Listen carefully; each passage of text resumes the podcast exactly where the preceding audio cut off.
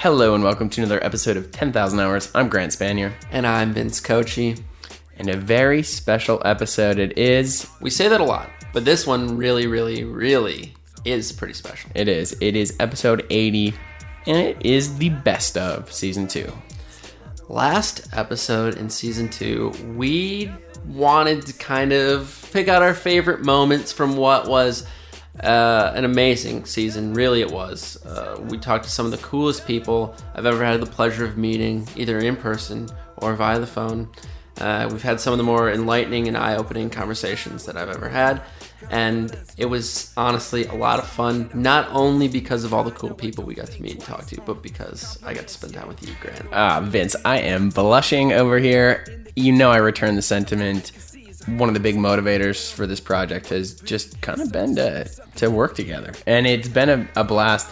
And the nice thing is, when you work with people you dig, some good stuff comes out of it, especially when you've got guests of this caliber. This season was so good, oh man. Oh my god, we talked to some amazing people from the voice of Siri to actress Katie Featherston to the hilarious Jordan Brady It's hilarious. to the people behind Before You Were Funny, the podcast, to Ryan Booth, Sonny Lee, Vasky. writer, yeah, musicians, eh. actors, comedians, people of every kind of creative work and walk of life, and it made for a season that was even better than I could have ever imagined. certainly.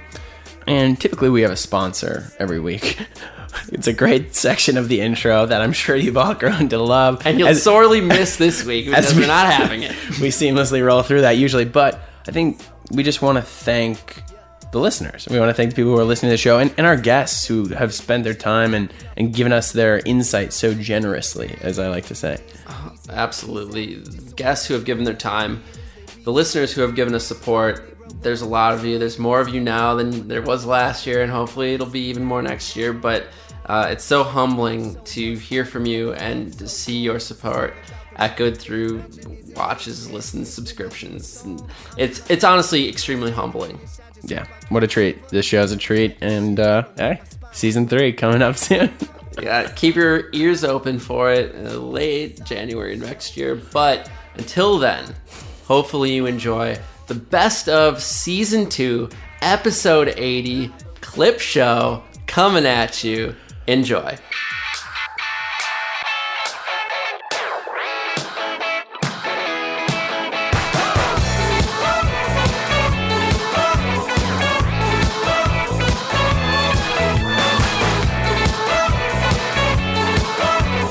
yeah, come here, Sheila.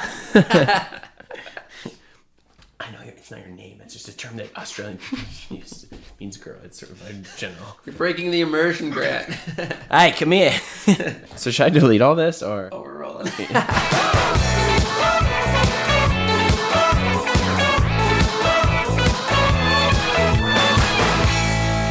Okay, Vince. Man, many a time in the past year have I sat here in this moist uh, period, this moist silence that exists between my first words and your first words, and what some might call the start of the show. How would how would Eric Foss describe it? A fertile silence? A fertile silence. It was so well put. And it's unfortunate we didn't stumble upon that until episode 79. True. Could have served us well. I would have used that frequently. But yes, a fertile silence, that that liminal period, that space between, right at the cusp of starting the show. When I ask you, Vince Cochi, my friend, my co-host, I was gonna say my lover, you're not my lover, but Not yet. not yet. Maybe season three. Tune in for season three. We've got all sorts of surprises. But I ask you, Vince, what are you working on? What are you putting your time into? Well, Grant, typically I'd have sort of a sarcastic answer based on how long it took you to get to that question. But not today. Today I'll simply say that I've been putting some time into recently and right now a very special episode of 10,000 Hours. A spep. A spep I might go so far As as, it's as it's become uh, known to us, uh, spep- customary to call it a spep. Yes, A very special episode. In fact, it is our 80th episode, and it is the season two best of episode. feels good. Feels good to be here, Vince. Feels great. I I mean, part of me thought, yeah, this will we'll probably make it this far. But part of me thought, you know, two years from now, this was in way back in January of 2014, and we started talking about it in November 2013, of yeah. 2013. Yeah, Totally. um, it was. I just couldn't foresee it. But Totally. now I couldn't imagine anything else. I know it would be so weird to not be doing it. This is probably one of my longer running projects, and especially something that I'm actually consistently working on. I like almost forget about it, not in a bad way, but people like ask what I do. And it's like, oh yeah, I guess I do a podcast every week too with That's like hours a week of Yeah, work. yeah. and- yeah. I but it's mean, you know we we're in our groove we're having a blast and what a treat this year was we got to talk to some of the most creative and interesting and fun people in i mean i would say the world We did. We had the pleasure of having a lot of international guests and a lot of interesting people here in the U.S. and even here, right here in Minneapolis. So many cool guests.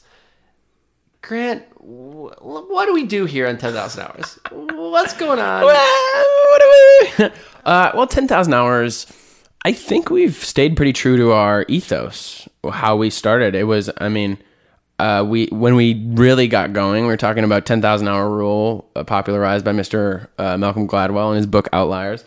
And from the get go, we were like, yeah, yeah, we don't need to argue about whether or not it takes 10,000 hours to be a master, as he posits in that book. But it was like, oh, I think this is a banner for which really interesting conversations could live under. And we've stayed true to that, right? I mean, I think so, 100%. Even when he, he mentioned it in Outliers, the real point of it wasn't to land on a hard number. It was to start a conversation about what it really means to master something. Mm-hmm. And what it came down to in the end is dedication, consistency over time, devotion to mastering a craft. And that's what we like to talk to people about on the show. And it's proven to be so much more enlightening than a conversation about work. We've in fact, most of our conversations only briefly dip into work before kind of sprawling out over the vast array of different things to speak about, and uh, all for the better, I would say. we've been known to bounce around a bit. We, yeah, it's it's true. Yes. Uh, but yeah, a real treat. And I mean, I, can I get like a high five maybe? It wouldn't be an episode without a visual gag. We just high fived if you couldn't really make that out. Um, yeah, and so each week we have a different person on, a different guest, uh, normally from the creative industry, but really they can be anything. I think we've had a even more diverse host of guests this year.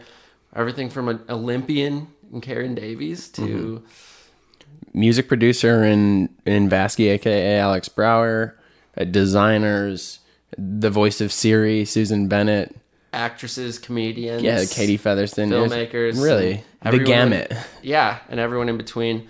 Uh, it's been extremely cool. Certainly.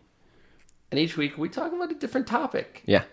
uh, something that's important to us, something that we think is interesting, but most importantly, something the guest thinks is interesting. I want right now, Grant, Hmm. for us to kind of walk down memory lane.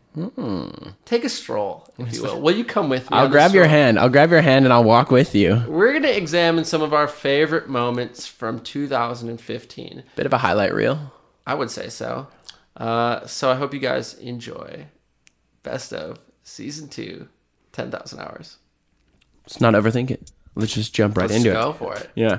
Let's not beat around the bush, We- as we tend to do. Oh god, that nothing annoys me more than that. As I've talked about at length. yes. um, should we get to the first clip? First clip, yeah. This was Susan Bennett, which AKA. yeah, that might not mean much to you. You might be thinking, Susan Bennett. Who's Susan Bennett? Is she a singer? Is she a kind of know that name? No, no, no, no. This is the voice of Siri That's right. Siri from Apple. of Apple Of acclaim. your pockets acclaim. yeah. and international beloved technological voice of millions. Uh, she joined us to talk about quote unquote finding your voice. Yeah. And it was super cool. I honestly would have never even thought of her as a real person. Yeah, I mean, she. I think that whole exchange came about. She like started following me on Twitter or something, and I, what? This is a person? Of course it is, I guess. And then we exchanged a few messages, and there she was coming through our speakers. And what a amazingly novel perspective. And her story was so cool. She didn't even know she was the voice of Siri Yeah. until she The- heard yeah. herself on an iPhone. Truly an eye-opening and dare mm. I say ear-opening conversation. Ooh, opened those ears right up. And I mean, wow, what a perspective, right? She's super generous, super, super smart, Absolutely. on point. Oh god, the moment when we ended that episode, Vince, that was I've never freaked out so much at the end, especially at the end of an episode. Oh my when God. she said, I think she said, "Thank you, Grant. Thank you, Vince, and ship it." She did this Siri voice ship it, and honestly, it sent shivers down my spine. And she managed to hit on some very insightful and cool points while she was with us. I think the most interesting and kind of eye opening thing that she said was the quote. I'll paraphrase it, but you're about to hear it in just a second. That your voice already exists within you. You just have to find it. it's beautiful. It is beautiful though. It is. Let's see if you agree. Here's Susan Bennett from episode 42. you know i think that as far as finding your your own voice i think what you have to do is find a way to enjoy your everyday life. Uh, I, I think that's that sometimes we're at this point where everybody feels frustrated if they're not you know millionaires or if they're not you know doing some kind of thing that they perceive to be success. And i think that there are many ways of finding success and many ways of finding your own voice and it doesn't necessarily have to be in your vocation. You know it could be uh, in something that you do as a hobby. But i think that that as you just go along you know your your your path in life you will stumble on certain things because i i, I think that that they that your voice is there. It's just you know it's just waiting for you to find it and as you go through life and make different choices you you inevitably will i think No, you're so, you're so on point. This is something I've said before, and I will say again because it's relevant. Is uh, and, especially I think Vince and I come. You know, I, we're in a generation right now. We're in a generation that is looking for their voice. That is very much searching for it. Um, and and we talk a lot about this idea of paralysis, of treading water, of like trying to figure out the right direction, whether that's career or whatever. And things that we come back to over and over again is move forward, move Right. forward, and and when you have momentum, you can adapt and you can pivot and you can adjust accordingly. But until you're until you're moving forward, you're not going to know. Grant, let's talk about death to stock. death to the stock photo. Yes, uh, true, true friend of the show. I think We throw that term around a lot. I think Death to Stock slash David Sherry currently holds the running record for most show note appearances because he's mentioned so many times on the cast. Easily true. He's connected us with a whole host of guests we've had on, and he's become a really close friend and client, collaborator. It's awesome. And what a treat. We had those guys uh, in studio, him and Ali, Ali Lehman, uh, and who is of now of the Wonder Jam. Not doing Death to Stock as much anymore, but uh, we had those guys. They were staying with me in Minneapolis. They were coming through on their creative road trip. And what a treat, right? An absolute treat. They were awesome. The conversation was awesome. We were talking about no middleman, the topic. Uh, basically, how to connect more to the work and more to the people who appreciate the work directly. Oh, totally. And and their whole idea of just coming from a place of abundance, as he said, is just about being generous and about being expansive. And I mean, that's exactly what Death to Stock is, and what those guys are living out. And they really summarized it beautifully in this clip. it's hard and it, kind of goes back to the middleman thing a bit is just always coming at a project from a place of abundance rather than scarcity which kind of means uh, just feeling like you can share without worry and not feel so protective over what it is you're working on not clo- like holding it so close to your chest. Yeah. um, and so that's what we try to do is just really come from a place of positivity and abundance. And uh, we're here to connect with people and help them. And that's kind of the big goal rather than getting really caught up in like the you know the fine details of uh, maybe some things that might be annoying or something like that so that's that's what i would say is if you always kind of have that in the back of your mind, you won't be scared uh, to try new things and to put yourself out there. Episode Nintendo 64. Uh, Have you been planning that joke all day? literally since we recorded this months ago. Uh, episode 64 was Building a Following, was the title, and it was with someone really close to me, one of my best homies in the world, Chad Lewis. Better He- than me? I can't rank you guys. I can't pick children. Uh, n- he very good friend though. He's the proprietor of Lou Tunes, the now over 300,000 subscriber YouTube channel. He is an illustrator, a cartoonist, and a fan of animation in all its forms. Uh, and we talked about building a following, but we also talked about the other side of the coin. Which is funny because he's such a sweet guy.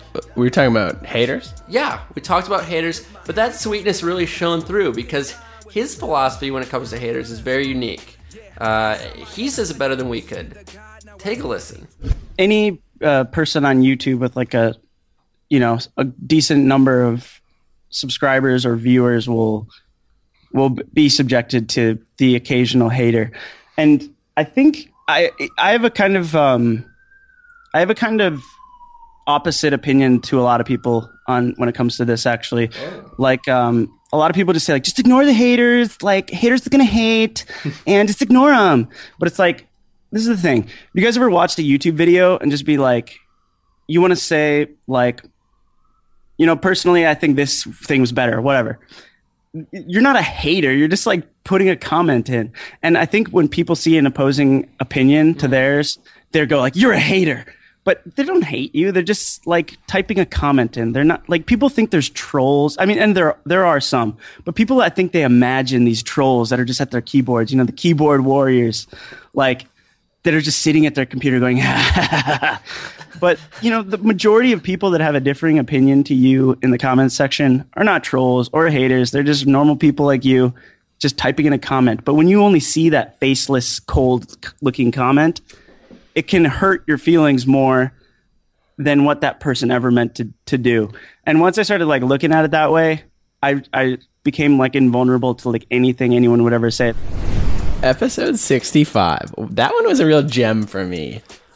A great episode. a grep, if you will. That was Mr. Sonny Lee. He's a he's a really dope writer. I first heard him on the Tall Tales podcast. Shouts out to that pod, uh, which is hosted by Jason Stewart and Nikki Jagerman. He's like a DJ. It's really funny. Cool. Uh, and Sonny Lee was also hilarious. Oh my god. Uh, and you might know him from shows like Silicon Valley, which he Or was on recently. it's always Phil- Sunny in Philadelphia. He was writing on both those shows and has his own show that he's working on now. Yeah, we talked about all of that. Um, but we also talked about uh, something that maybe uh, we we came up with it during the show. Yeah, yeah. Oh yeah, we It was a running. It was a running gag of sorts. turned into. Uh, it started as a kind of a lampoon. Uh, the the six quick tips to success. Ours were seven. Uh, but by the end of it, it had kind of taken on a life of its own. That's truly remarkable. And we also shouts out to the playlist that we made. I don't even know the context, but there's a there's a playlist that came out of there called Oh, yeah. Dreams of Sonny Lee. Our off-topic topic was music, Oh, of and course. uh, and it, it birthed an amazing podcast. It birthed an amazing playlist, but maybe even more amazing was this list of success tips that Sonny Lee was gracious enough to jump in on the joke for. Uh, so here it is. Just to give a rundown, the seven tips, uh, the seven tips from Sonny Lee for the dream job. Number one, start a pod, start a podcast. Um, number two, don't be in the same location. Uh, and then I think in parentheses there is as your partner. But I think you'd apply Yes, that to yes, a so lot of far, different so things. good. Okay. Number three, work on your talent. I mean, That's good whatever. advice. Number four, I, ha- I well, I have never die, but then I think I scribbled this to myself: uh, immortality, which is what I think you were getting at with never die. Uh, number four. I think I, I I was actually advising people to die. Oh, you were saying So, uh, do die. Yeah, I think that's the Yeah. because the only That's way why we were get famous is to be miscommunicating there. Okay, so Yeah. uh, in parentheses. Okay, so I'll put do die, and then in parentheses, uh, act- uh, not immortality. Perfect. Yeah. Yes. exactly. Okay, and I think this just bleeds so nicely. Yeah, he bleeds mortal. Um, into uh, number five. The joy is the journey. Thank you to Sonny's As a wife. famous poster once said. Girlfriend. Wait, girlfriend. Yeah, okay. Sorry. What's her name? Katie. Katie. Hi, Katie. Big shout out to Katie. Thank you for that one. Number six, and this one is is I want to say the most inquisitive of the bunch. What is anything? Or alternatively, I'm gonna give you another read. What is anything? one more. like the different what is anything? All three of them. They're all great. provoking. Uh, and I, I think if you really want to get cocky, you could you could uh, do apostrophe s and say what's anything. But number seven, look inward, And that's really and that self awareness, of course. Yes. So this is technically a best of season two. We're about to break the rules a little bit as we're accustomed to do. Yeah, we're allowed. We wrote them. Fuck them. well said. Uh, this is from season one. Yeah. Episode 31. and it, it was certainly a highlight of season one. Possible highlight of the entire show. Yeah, I mean, we it was uh, we got off this call off this episode, and it was kind of like That was surreal. that was really pretty dope. Yeah, so this was with Seth Godin, who has kind of been a long time. Um, well, he's become a mentor, but for a long time, I've just really put it. I don't want to say put him on a pedestal. It's kind of negative, but I've just really followed his work. I've really connected with the stuff he's created and with the career he's had. It's really, really amazing. And uh, to have him on the show was awesome. I think the idea for this show really kind of came about when I was working with Seth in New York. I came back and we kind of got things going. So this was a this was a landmark moment for us to have Seth on the show. And holy shit, you know the It dude is so on exceeded our expectations 10, 20, 100 fold. Uh, I couldn't have imagined that someone of his stature would have the generosity and the humility Talk with a that couple he of did, punks that like he did us. have. Yeah. Yeah, exactly. Um, I mean, the, the episode's filled with good stuff. I think particular, particularly that word is fucking difficult, Vince. A particularly poignant moment was him talking about identity and talking about who you are and sort of accepting that and dealing with it and and using it to your advantage instead of trying to fight it. Okay, so big, big sigh. well, it helps me think sometimes. Okay. Uh, you got a whole bunch of different factors going on here. The biggest one, because we're talking about self awareness, Yeah. is this. You know what it feels like when you're on a limb. You know when it feels like when you're onto something big. And you know when it feels like when you're arguing about what color the logo should be. and if you don't know the difference between those two things, you got a lot of work to do mm-hmm. if you do know the difference between those two things, and I think most people do, you have a lot of honesty to do, right? That one of the things that's the easiest to do, and I struggled as an entrepreneur for almost a decade, is to blame the outside world, right? Well, that the reason I'm not working on a big book project is no one bought it. It's their fault. They don't get it. They're mm-hmm. behind the times. They didn't engage with this, so that is why I am stuck. And if we get hooked on this cycle of they, then we have a super safe place to hide. The way we get out of that is by getting ourselves a better they, by saying, you know what, I'm in an industry where they never buy anything from anyone, so I don't belong here. Mm-hmm. Or we say, I'm in an industry where they buy things from other people. I need to go do the work to find out why they're buying from other people but not buying from me Sure. but that feeling in your head ought to feel different than the it is urgent that I get this logo shaped product. we had the very interesting and from very interesting roots uh, jason zook on the show for episode 72 you guys might have heard of him he is famous for i wear your shirt uh, which is a aptly named project in which he would wear your shirt uh, if you were a company. And he also sold his last name uh, so we Auctioned it off to the highest bidder. we didn't exactly know what to expect when we had him on, but he turned out to be one of the more insightful, Yeah. earnest, just great guests that we've ever had. uh, a favorite of ours, and he shared a particularly he shared a particularly vulnerable Yeah. moment with us. A lot of times we talk about the accolades, the success, Yeah. the the accomplishments. Hoorah, people look at me. Yeah, and that's I mean it, it lends itself naturally to our show and the conversations we have. But he talked about a setback, a pretty significant Yeah. low point in his life where he, as he self described it, hit rock bottom.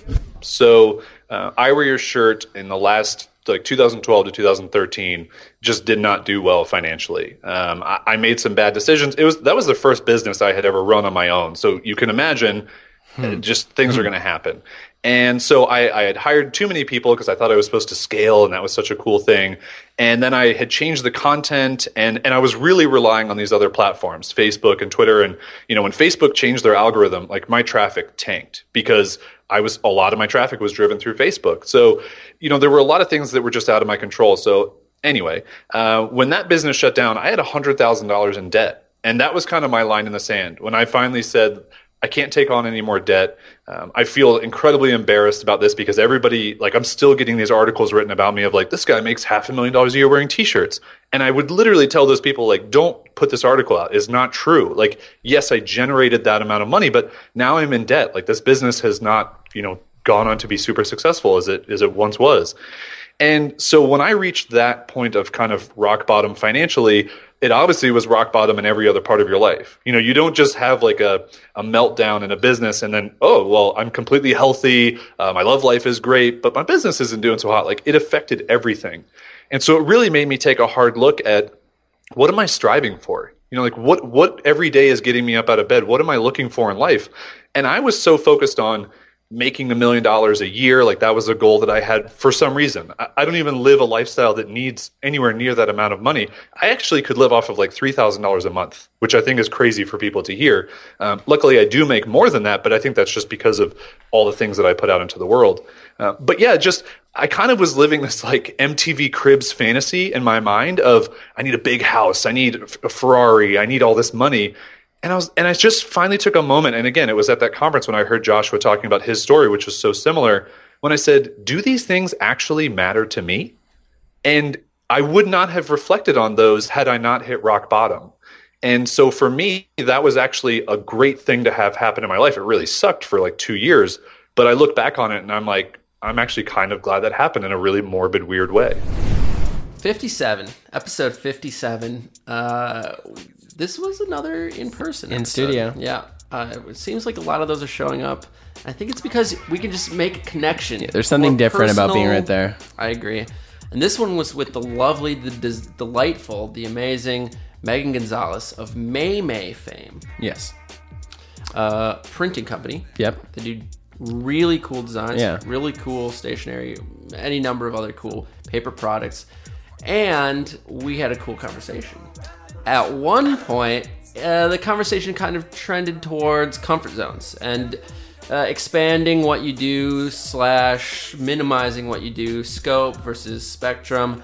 And we had a very interesting debate, conversation about whether comfort zone was something to be avoided or something to be uh, strived for.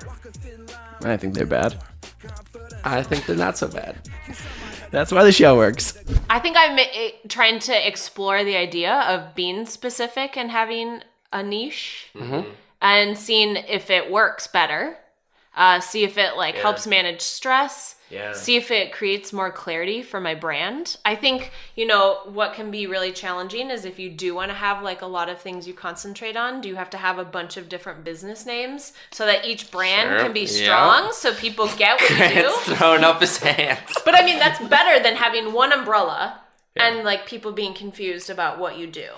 And so I think I'm I'm really interested in Yeah. having a niche. Like I'm craving that. Like I don't want to be all over It's the nice, place. right? I mean, Great Yeah. answer. Yeah. It I- sounds Yeah. just comfortable. And it's like I and comfortable in a g- g- good In a good way. Yeah, Yeah, like no, you got Comfort is not a bad word. Sometimes Yeah. we tend to vilify it a little Right. bit on the show, but comfort is definitely not a dirty word. Right. word. Like I want comfortable shoes to go run a marathon. Like I'm not saying like I want to be comfy and sit on the couch, but That it's is like like such good. I- that is so good. I'm just gonna grab a high five from you. we are going to Yes. repeat that. I swear to you, we're going to repeat no, but Episode 74. This was a special one. I mean, I feel like a broken record. We, We, we've said that a lot, but that's what this this episode's about. It's Yeah. about picking our favorites, and there were a lot of them over the course of the And year. and uh, Vasky, uh, who we had on the show, it's his producer name is uh, his musical act name, but that's Alex Brower. Uh, he was on the show. He joined us from Los Angeles, and he has been a really close collaborator over the past year, year and a half. I've done a couple music videos with him. I've learned so much from him, and it was just awesome to have him talking with us about his career, about evolution, about finding your voice, and and ultimately about inspiration and where that's heading for him, where he thinks that whole idea, especially in a remix culture, is heading. And man, what a what a smart, cool dude. And a smart, cool conversation.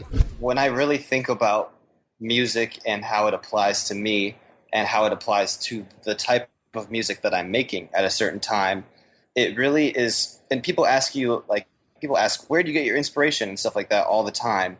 And I just, I think that life and everything that you're going through is the only form of inspiration, really. Like, you can say that I'm inspired by this movie or I'm inspired by this person or something, but like, I feel like the way that you've lived your life and the things that have happened to you are what led you to be identifying with that person or that movie or that piece of art in the first place. So like that is actually what is inspiring you.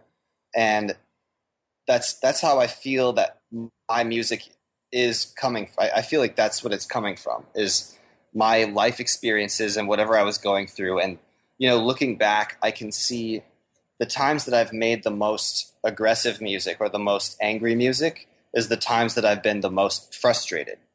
And it's like in general, just of whatever's going on in life, like the times that I've been dealing with the most stuff. And it's interesting because that seems to be the music that most people identify with because everybody is going through something at some point. Episode 67 was a first of sorts for the pod. The first second. We had Mr. Barrett Brooks on the show for his second appearance. He was on the show, I believe, episode four. Yes. And we had him back a long time ago. One of the originals, the OGs. Yeah, we had him back for season two, and what a dude. Oh my god, what a A- conversation. And what were we talking about, Vince? Potential? Yeah, we talked about a lot of things. Uh, we kind of we talked about how careers evolve, changing. Right, the show thing. has changed. Barrett's changed. His life has changed a lot. He moved. He moved from Atlanta to Portland. Shouts out to Portland. But in this particular clip, he was talking about how he saw himself and how others saw him. And how he, to paraphrase, was sick of being seen as someone, quote unquote, with potential. And it was pretty powerful. I just woke up one day and I realized that two of the people I look up to most, um, you know, Seth and then a guy named David Cummings, who's an investor and kind of has, has sparked the entrepreneurial movement here in Atlanta. They both write daily and they both attribute daily writing or attribute to daily writing their ongoing success and audience and their ability to spread ideas. And I woke up one day and it was just like, you know, I I think I'm tired of being described as a high potential person. I, I'm sick of people saying, "Oh, you've got so much potential. You're going to do great things in life." It's like, well, when the fuck do I start doing those great things? and that is an and part that- all-time phrase right there. That is one of the best single collection of sentences I've ever heard on our show or in my entire life. and it was just an honest realization that at some point that's crippling. It's crippling for people to tell you how great you are when you haven't done shit. And so that day I said, you know what? I'm not going to use the excuse that long form's more valuable, that I don't have the time, that I can't write at certain times a day. I'm going to publish every day for the rest of my life unless something significant changes that. Because I just can't figure out a reason why I wouldn't do that kind of work when I'm capable of it. And if nothing else, at the end of every year, I will have 365 different posts where I had something to say and shared something with the world, even if everybody didn't agree with it. Episode 59 with Jessica Hagy. That one was particularly philosophical. She's of uh, what is it? The Art of War visualized. She ta- she took Sun Tzu's uh, Seminal military strategy Yeah. text, and she turned it into a project of sketches. Yeah, beautiful stuff and super interesting. Uh, just like her. And uh, I think what I really liked talking with her about was aesthetic, and we were talking about this whole undesign movement and like the death of kerning, the death of particular design, just making things look bad on purpose. Yeah, you two really riffed on that for Yeah. a while, and it produced, I would say, a very entertaining. A couple of design nerds, you know. nerding out. Enjoy it like they did. As soon as you don't need to have like the most perfect style mm-hmm. of of visual stuff. If you can convey the idea and you can do that like three or four times, instead of making something like accidentally ugly, now it's just your look. Yeah. And so mean, you- if you can replicate your style, it's your style. Not to be too preemptive, but you've had a lot of quotable moments on today's show. Okay, cool. Yeah, that I mean, but it was really well said, right? If you own a style and it's a style that people are familiar with and ready and prepared to digest, I mean, that's even something we come across in terms of like sound engineering in our making a podcast. If people are prepared and ready for the cer- a certain sound, you don't have to have absolute state of the art equipment and sound quality. You can have something that sounds reliable and people Yeah. are ready to understand it. And frankly, especially in, in the design and art direction world, we're so seeing so much stuff. It's so visual. It's like everything is ar- almost too perfect oftentimes. So if you can kind of fuck it up a little bit, that's for the better. Yeah, perfection is perfection. Don't kern shit anymore. Just don't. Kerning is dead. You heard it here first. Yeah, but here's the funny thing. Uh, we, that like undesign, as I would call it, or I would look at it, is like actually so hard. I realized like coming up in the design world and then trying to like make it like shitty good, Yeah. really difficult. You know what you need? You need a copywriter to draw it for you. well, she- he's got one. You gotta He's get. Vince, uh, All right, I'm I'm on the case. Episode 44, Grant. Do you remember this one?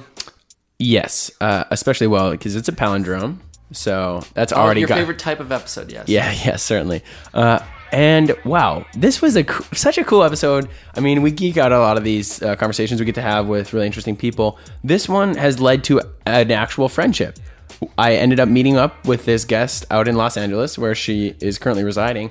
And what uh, I think this was a guest we could have never have guessed. Ooh, have, have predicted that we would have on the show. Uh, Ms. Katie Featherston of Paranormal Activity fame. Absolutely. This is, I think, my personal most fanboy Oh, yeah. about guest because I'm a huge horror movie buff and I love found footage horror, especially. And she was great in Paranormal Activity, and she was a great guest. And she talked about sort of the level of confidence, self belief that you have to have to make it in such a vulnerable industry as acting. Uh, and I believe the quote that she left us with was There was no version of my life in which I wasn't successful. That's her talking about her own vision of her own success. And that was pretty profound, I thought. Totally. Incredible tenacity and again, generosity. She's a dope human. studying theater, uh, had a great four years, and then moved out to LA uh, right after I graduated, and and knew. And the thing about the thing about theater school is that they teach you a lot about theater and acting and performing, but they don't. At least in my experience, they didn't teach me a lot about about the business, um, which which meant that I had to kind of learn as I as I went, which is I think the experience a lot of people have. Um, but I, I came out here and my I knew no one. I had no representation. I was just I, and ignorance really is bliss because I I don't think I could do that again. I don't think I could move to a strange city and just throw myself into the you know bottomless pit of, of a million people doing the same thing. Yeah. I just but I had but I was so determined and there was just no um, there was no version of my life where I wasn't successful. I just I just knew that. Vince, one guest is great. Don't get me wrong. I love having one guest on the show every week. Mhm, what a blast, same. right? What if we doubled that and had not one, but two guests? Wow, that sounds like a recipe for a good time. Is that something you might be interested in? That was episode 53 with uh, the co hosts of the Before You Were Funny podcast and live show, uh, funny men In their own right. Yeah, certainly. Certainly. And, and the show is like has has these comedians bringing on their old material, and it's very hilarious. Worth a listen. Oh my god, it's both like enlightening and also very entertaining. Oh yeah, and that is Justin Michael and Jacob Reed, both uh, Los Angeles residents at the moment, And and the Before You Were Funny podcast. yeah, uh, check it out. And it was funny. It was really funny. Uh, in this clip, they're talking about basically why they do what they do and the, the good, bad, and otherwise that comes from digging up these past, so to speak, demons of former work. Uh, it was a good time. Certainly, it was humbling. Uh, one of the first writing jobs that Justin and I had together. That was like one long ego bruise. yeah. Yeah. Well, it was it was not not necessarily. I mean, I don't know how much we want to get into the sp- specifics of it. We, we were uh, We wrote for a Comedy Central special. Yeah, we wrote for a Comedy Central special with a lot of other um, established writers and a lot of uh, you know UCB dudes that we really looked up to, and uh, we were like the new guys who were you know a, a good chunk younger than everybody. Um, and there was one day that I brought uh, I brought some ideas, and the guy who was like the it was his show, and he's someone who you know we're, we're he's a great dude. We're still in touch with him, but he can be a little surly maybe sometimes with his uh, criticism. And so I pitched a bunch of stuff, and like I didn't get through any scripts that day. Like we would get like halfway through a script, and he would just go, "Pass. What else do you have?" And it was like looking back on it, those ideas were not ready. I was gonna say like, like if anything, I just felt like it was an ego bruise because we weren't ready. Period for that show. We and like if we could go in almost now, ready, but I just wasn't confident quite. enough to pitch ideas. Like I was afraid Yeah. because these were my teachers and the people that like I admired on stage. I was like, oh man, these guys they, they have way better ideas than we And, do. and they brought great ideas. Like they were. I you think know- we even had fun ideas that like we it, it was yeah to be honest i don't even know if like like the ideas that uh like we were pitching weren't necessarily bad it was just like a total lack of confidence total lack of confidence Absolutely. yeah and it felt like uh it just felt stupid I think that's like a very apropos story, right? We were talking about it before that fine line between like having enough humility to make sure that your idea is palatable, but having enough confidence to make sure you can sell it, right? Yeah. Yeah. Ooh, another one of my favorites, Vince. Fifty-five. That sweet, sweet palindrome of an episode. You know it's going to be a good one. and we had another local on, which is awesome. It's so cool for us to chat with people who are doing super inspiring and dare I say dope stuff right in, our, backyard. Yeah. Yes, it means it means a lot. We love talking to people from all over the world and country, but to see people making change and doing something really cool here in Minneapolis is always a treat. And we had her in studio. Yeah, and that is Tricia Khutoretsky, uh, the co-director and curator of Public Functionary, a really fantastic art space. I like ogled. dear to you, Yeah, I ogled over it during the episode. Uh, yeah, and I'm actually hosting a show there coming up. Uh, we talked about curation in one of our maybe more offbeat topics we've Yeah. ever had. It was kind of a more esoteric conversation about art and what it means to curate art. Uh, and she hit us with one of the more profound things that uh, we've had the pleasure of hearing here on the show. Just a really succinct description of why the world needs more artists. Trust your intu- your intuition. Mm. I mean, that's it, right? Mhm. I'm just tired of people being so wishy-washy. Mhm. Like, just go with it, you know? You have something to say. Everybody has something to say. Everybody is an artist, Mhm. believe it or not. Hey, whether it's good or not, that's questionable. But Yeah. No, everybody well is an artist, and you should trust that and go with it. I think we need more artists in this world. We Hell do. yeah. Uh, We, I think we both agree. Yeah. 100%. And I think we've echoed that sentiment in terms of having confidence in your work and belief in your work. And Mhm. that belief will shine through the work itself if it exists and it makes for better work. Uh, so I think when you say trust your intuition and trust how you feel about things, I think it makes perfect sense, both in receiving art and consuming it and in creating it. Exactly. Yeah, so don't overthink it. I think that's I I'm guilty of that and I'm starting to like shut my brain up occasionally and just make stuff. Yeah, you should. episode 68 uh, a fun one a really fun one uh, with Tiffany Beveridge. Yes, that's her real name. And yes, we did make a bunch of lame jokes throughout. That's the level of quality of comedy you come come to expect from Ten Thousand And demand, I think.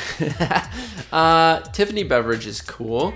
She is a writer and most recently proprietor of the Pinterest comic book series, is how she kind of put it. Yeah. Um, called Quinoa, My Imaginary Well Dressed Toddler Daughter. Hell yeah. And first of all, it's really funny. Yeah. Uh, and second of all, it's um kind of a cool way of looking at and speaking about a phenomenon. And Mhm.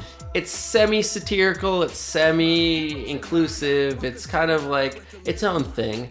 And uh, we were talking about in this clip how it was received and how she was worried it might be received among a particular group of people the mommy bloggers Those fanged. those very the powerful block of social media Ugh. activists and advocates, the mommy bloggers. But she had she had nice things to say. She did. they have some serious teeth and i i feel pretty lucky that i have had very very very little negative feedback. I almost feel like i dodged what was probably coming to me rightfully but um i i know it, it has been overwhelmingly positive. Um i had a few emails um from people that that thought it was mean or or thought that a particular pin was um, distasteful or something. And, Sure. and a couple of times they were right. Like I, I certainly hadn't written it that way, but um, what they pointed out to me, I thought, oh yeah, I can see how someone might take it that way. And I either edited it or took it down, but very, very few and far between. And in fact, putting the book together, um, I had to really collaborate with um, a lot of the people that. Uh, you know, like these fashion photographers and, and Oh, different yeah. brands that to allowed their images to their be images, used. yeah? Wow. Yeah, and they were surprisingly thrilled, excited, Wow. Publicized it. That could have been a nightmare, content. right? yeah, it totally could. And and I, the only way I can explain it, and maybe it just makes me feel better, is that you know I I'm I'm not trying to be mean. I'm just trying to to poke a little fun You're and, and have a nice harmless laugh. It's and- pretty and obvious, I feel like. I, I'm hoping that translates. You can taste it. You can taste it on the copy. Episode seventy-seven, Grant. I know it's a palindrome. Big fan of the palindromes here in Ten Thousand Hours, uh, and we had another guest we're a huge fan of, Ryan Booth, filmmaker, um, and could have been actor. Yeah. And that's what we're talking about in this clip here. The episode was about culmination, kind of how your creative career is the sum of its parts, and the long and winding road you take really does make up who you are as an artist. But he had an interesting crossroads early on in his career where he could have been on the cast of the hit show Friday Night Lights, but pursued a music career instead.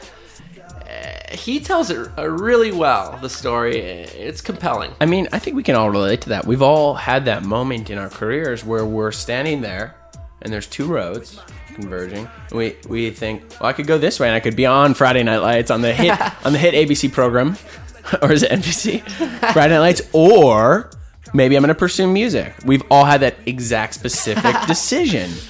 Jokes aside, it was a relatable moment, and, and the fact that he could take us through that kind of word by word was really cool. Yeah, so I I auditioned for Friday Night Lights, um, and um, and basically they said they were going to get back to me at a certain time, and uh, and if they didn't get back to us, then okay, fine, moving on. Um, and that time came and went, and in the middle of it, this guy had said, "Hey, if you want to come work for me, you need to be here at this date." And so I literally was like, "All right, well, whoever like if Friday Night Lights calls, that means I'm going to L.A. Um, if uh, if they don't call, then that means I'm going to Nashville."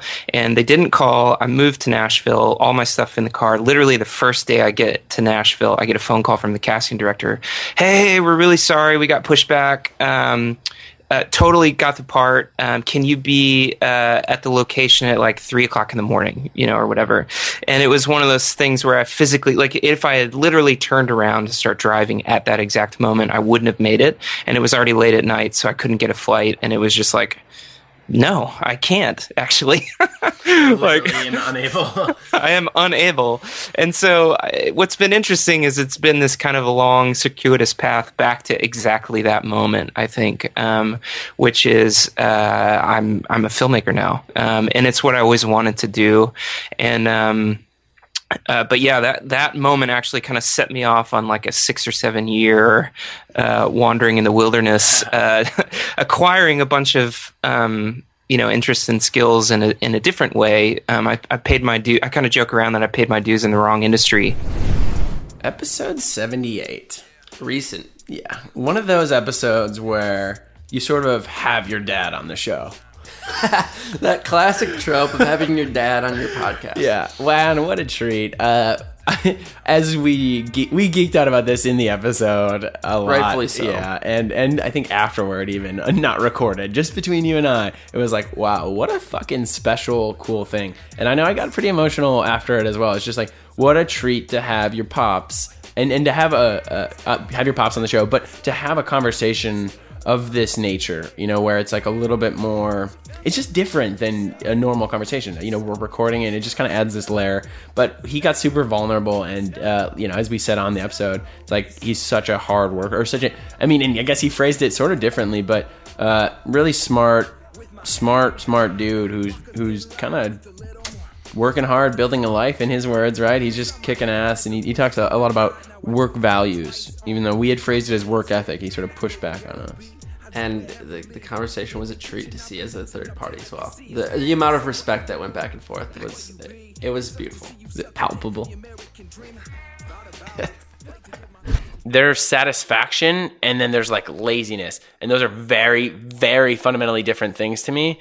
And I feel like uh, there's also it's not like overdoing it, but there's also like there's like this is good, like you're okay. But I, I, I think the difference then that the difference between let's just call it abstractly somewhat abstractly good and like like hardcore work ethic i feel like that difference needs to be sort of accepted by the hardcore worker as like this is a pleasure like this needs to be a pleasure otherwise like I, I can't project this as a guilt. You know, I can't Right. project this as this is this this chunk of work where I know we're speaking abstractly and I'm doing lots of hand symbols that are that are translating very well on the podcast. But that symbol that that chunk of work is not fat. Like that's not laziness. That's sort of like wringing the towel. That that won't get accepted by the the hard work people though. Sure, yeah. Uh, unfortunately, I, and I I just know this from from true life. Uh, over the years, there's been people in whatever positions that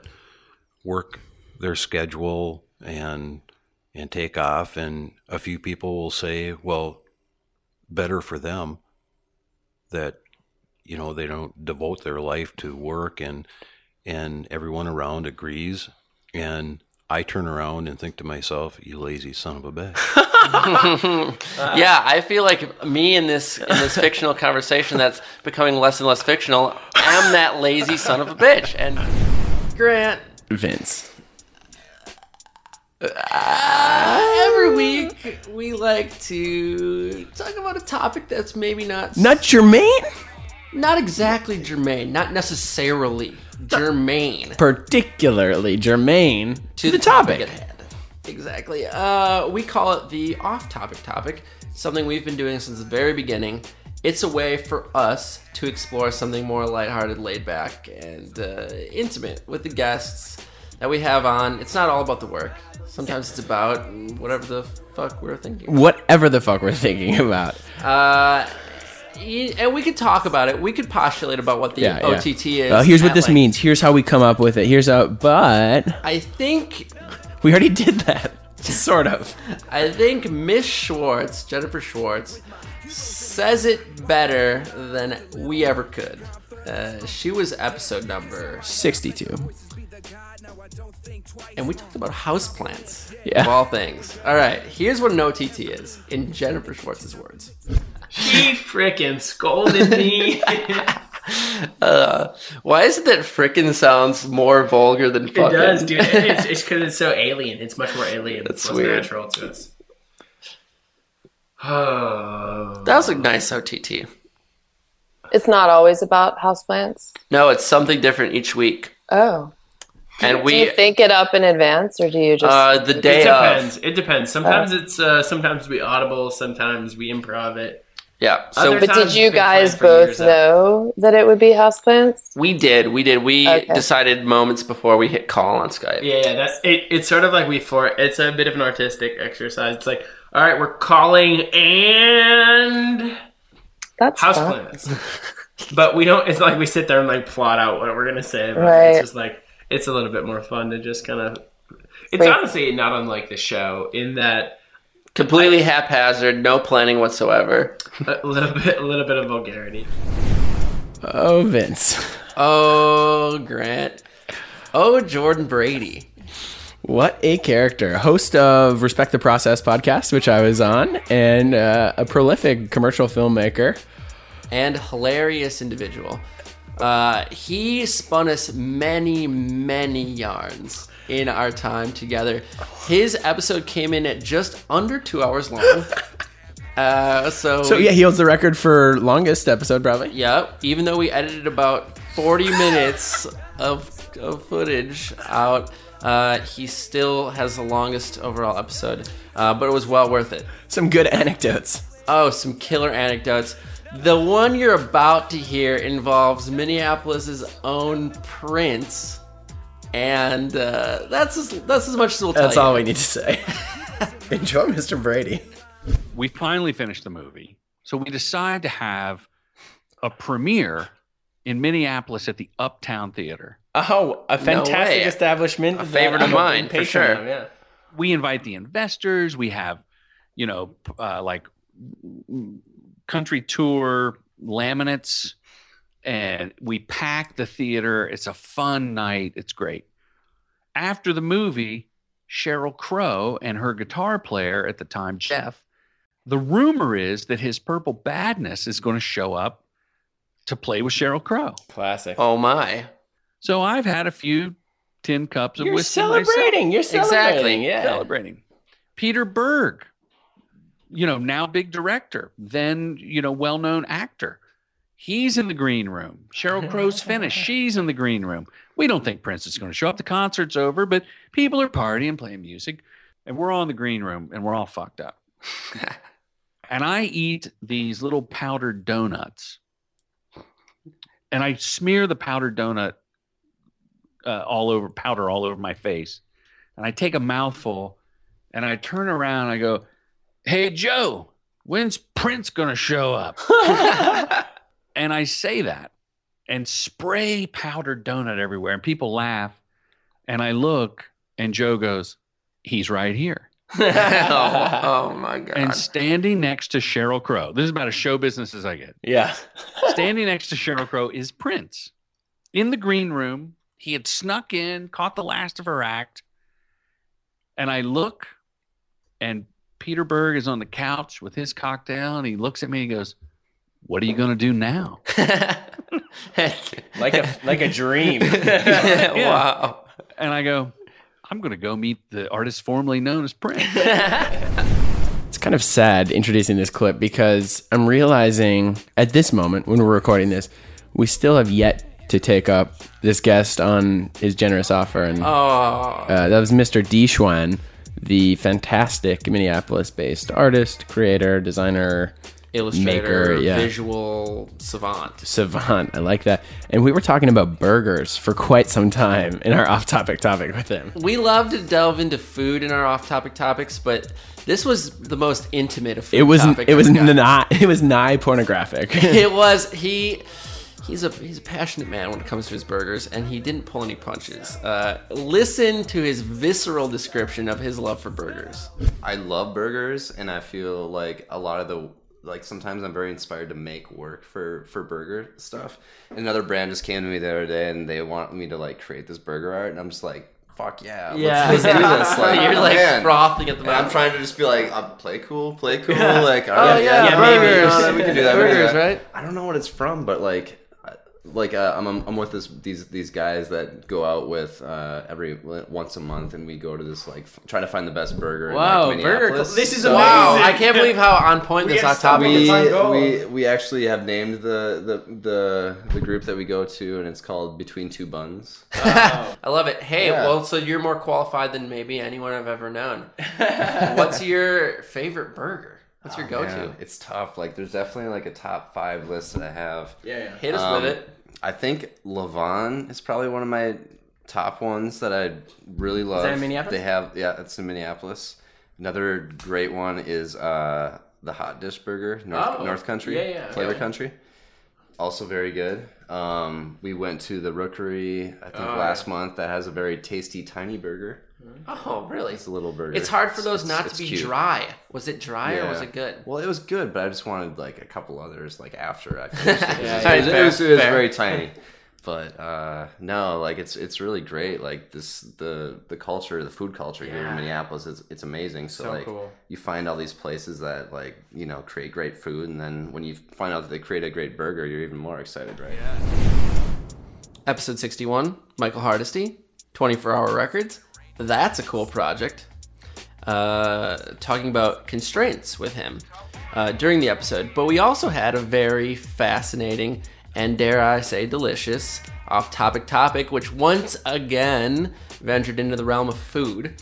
Uh, he and I bonded over an obscure type of pastry uh, made famous in Eastern Europe, in Czech Republic, in Czechoslovakia, uh, Bohemia originally, the kolache has somehow made a resurgence in southern Texas, uh, and we talked about it. The hell? I, I know. I was surprised, as surprised as you were. My grandmother used to make them for me, uh, but he and I really bonded over it, and uh, maybe you guys will too. I'm a big fan. We just got a place here in Nashville uh, that does. I don't know if this counts as a pastry, but they do kolaches. It's a it's a Texas thing, I think. Oh, I'll I'll have to correct you quickly Don't hate because me. it is it is not a Texas thing. That is a Czechoslovakian. Oh my god, thing. you have crossed the wrong coach. This is oh the yeah, yeah, yeah. Okay, yeah, yeah. Okay, originally you're right. You're absolutely right. Um, but he, he, the guy who runs the shop, presents it as kind of a Texas tradition. But you're absolutely right. He does have that in the back of you know the back of the menu. But anyways, they're they're really The really good stuff. You're, you're talking to Vincent Kochi, who is Yes. very Czech. very Okay. Czech. Uh, I was lucky enough to visit my family in the Czech Republic. I still have extended family out there.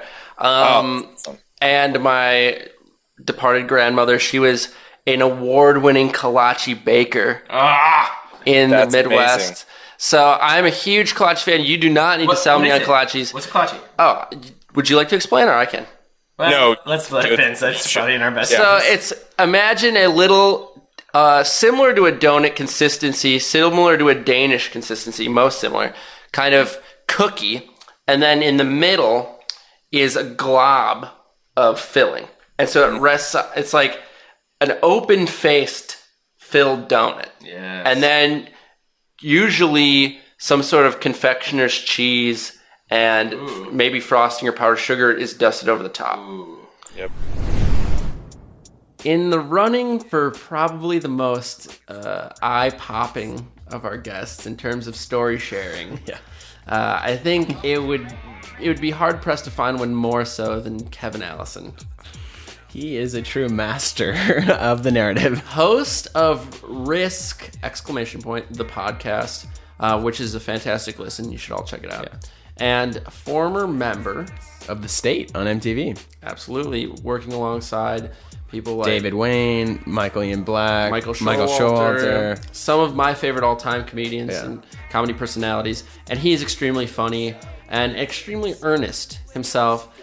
We were off top, off topic, topicing OTTN about run-ins with famous people, uh, and he shared a very hilarious, a very self-effacing, and a very uh, vulnerable story about the time that he was recognized not for his acting, but during an event of a different kind.